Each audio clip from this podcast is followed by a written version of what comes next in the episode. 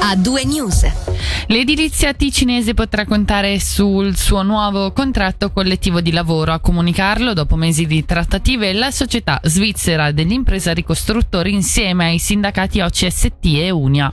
L'accordo sarà in vigore fino alla fine del 2025 e includerà anche la questione della chiusura dei cantieri durante i, pericoli, i periodi di canicola, punto focale che vedeva contrapposti i sindacati e la SIC, il direttore della sezione ticinese della società svizzera impresari costruttori Nicola Bagnovini, oggi si dice soddisfatto di quanto siglato. Noi siamo soddisfatti perché, anche perché altrimenti non avremmo sottoscritto l'accordo. L'accordo va visto nel complesso, quindi non bisogna soffermarsi soltanto su singoli punti e devo dire che il salto in avanti che abbiamo fatto per la flessibilità, una vera flessibilità, per noi è, è importante. È una cosa un po' nuova che andrà spiegata bene alle imprese, ma credo che una volta il meccanismo sarà acquisito porterà dei bei vantaggi anche per l'impresario costruttore. In sostanza non cambiano le ore annuali da, da, da da lavorare, ma si potrà lavorare un po' di più quando la meteo o le condizioni o il lavoro lo richiede e queste ore vengono accumulate in una, in una banca ore dalla quale è possibile attingere in momenti di, di canicola, ad esempio, oppure di intemperie o quando ci sono, c'è meno lavoro. Ecco. Un po' meno soddisfazione emerge invece dall'altra parte coinvolta, quella dei sindacati e in particolare da Unia, come ci dice il responsabile del settore edilizia Dario Cadenazzi. Ah, sono state le trattative molto dure che sono iniziate a, a, gennaio, sono state dure perché ci siamo visti confrontati con un attacco al contratto cantonale dell'edilizia che definirei senza precedenti. Quindi il contratto che scadeva alla fine del 2022 è stato rinnovato per quattro mesi per permettere una trattativa approfondita e che mm, ha visto poi alla fine dei cambiamenti piuttosto radicali di contenuto e mi riferisco in modo particolare all'organizzazione del tempo di lavoro, quindi una flessibilità che è una flessibilità che aumenta a favore delle imprese in modo chiaro, una flessibilità che da parte sindacale doveva essere compensata da degli aspetti importanti, un aspetto era l'aspetto che riguardava un vincolo di interruzione dei lavori in caso di canicola Ritroveremo Nicola Bagnovini e Dario Cadenazzi nella seconda ora di A2 News attorno alle 18.10 per fare un po' di più il punto completo della situazione su cosa prevede il contratto collettivo. Ora invece cambiamo, eh, voltiamo pagina, resta in carcere l'accoltellatore di Vezia, come riporta la regione, il giudice dei provvedimenti coercitivi ha infatti accolto la richiesta della pubblica accusa, confermando l'arresto per il 39enne italiano fermato lunedì sera dopo il fatto di sangue e arrestato il giorno successivo con l'accusa di tentato omicidio. Questo per aver inferto alcuni colpi di coltello alla schiena di un 46enne svizzero suo conoscente recente residente nello stesso palazzo popolare.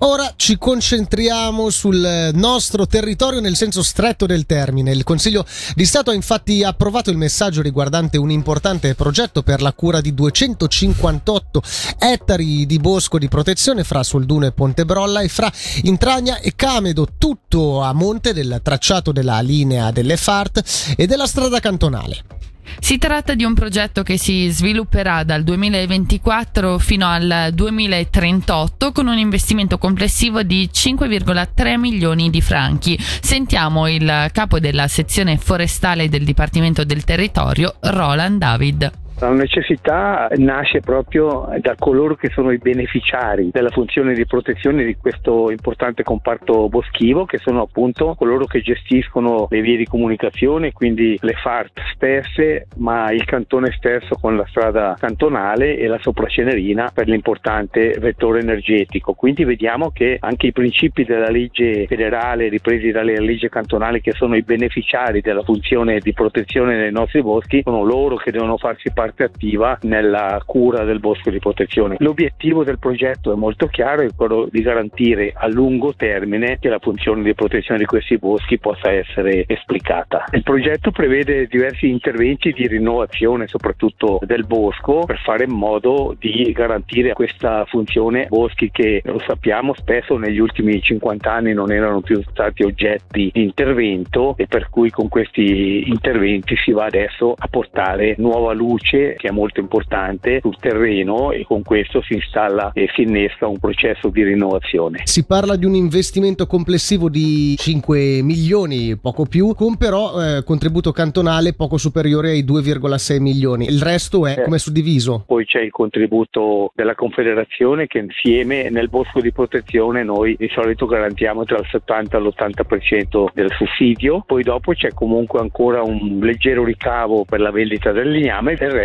viene appunto coperto da questi enti promotori del progetto.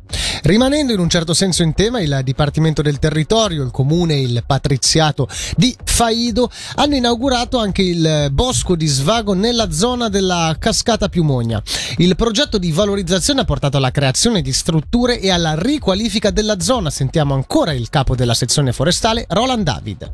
Questo è proprio un progetto di valorizzazione di un comparto e di un bosco di svago eh, di interesse cantonale. Tutto questo bosco di svago presente a ridosso della cascata della Piumogna. E quindi qui andiamo in un'altra funzione del bosco molto importante che è quella dello svago, della ricreazione ma anche la funzione didattica. Questo è un progetto che è nato nel 2019, il promotore è stato il comune di Faido assieme appunto al circondario e alla sezione forestale su territorio di proprietà proprietà del patriziato di Fairo, quindi c'è stata questa sinergia molto importante tra comune, patriziato e sezione forestale. Ed è un progetto che poi è stato, se vogliamo, realizzato nel periodo della pandemia e abbiamo potuto fare quest'anno l'inaugurazione perché in questa cerimonia di inaugurazione eh, non potevano mancare tutte le classi dell'istituto scolastico perché questi progetti di svago ma anche didattici sono proprio pensati soprattutto per le nuove generazioni e quindi è voluto organizzare organizzare questa giornata con gli allievi delle scuole elementari e anche della scuola d'infanzia si sono potute svolgere tutta una serie di attività didattiche proprio per portare la conoscenza anche alle giovani generazioni. Qui innanzitutto si è proceduto a degli interventi di miglioria del bosco, molto importante perché crea anche refrigerio e poi sono state realizzate tutta una serie di infrastrutture proprio legate al ristoro, allo svago, quindi banchine, grill,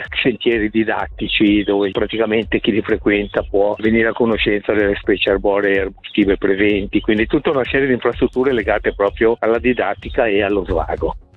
E ora parliamo invece di politica. Il consigliere nazionale PLR Rocco Cattaneo ha deciso di non ripresentarsi alle elezioni federali di ottobre. Tre motivi della scelta la volontà di dedicare più tempo alla vita professionale e quella familiare. A comunicarlo è stato il politico stesso in una nota diramata ai media, nella quale sottolinea di voler tornare a dedicarsi al 100% all'essere imprenditore e di aver molti progetti e idee da realizzare. Nonostante questo, Cattaneo spiega che la decisione di salutare la politica non è stata facile.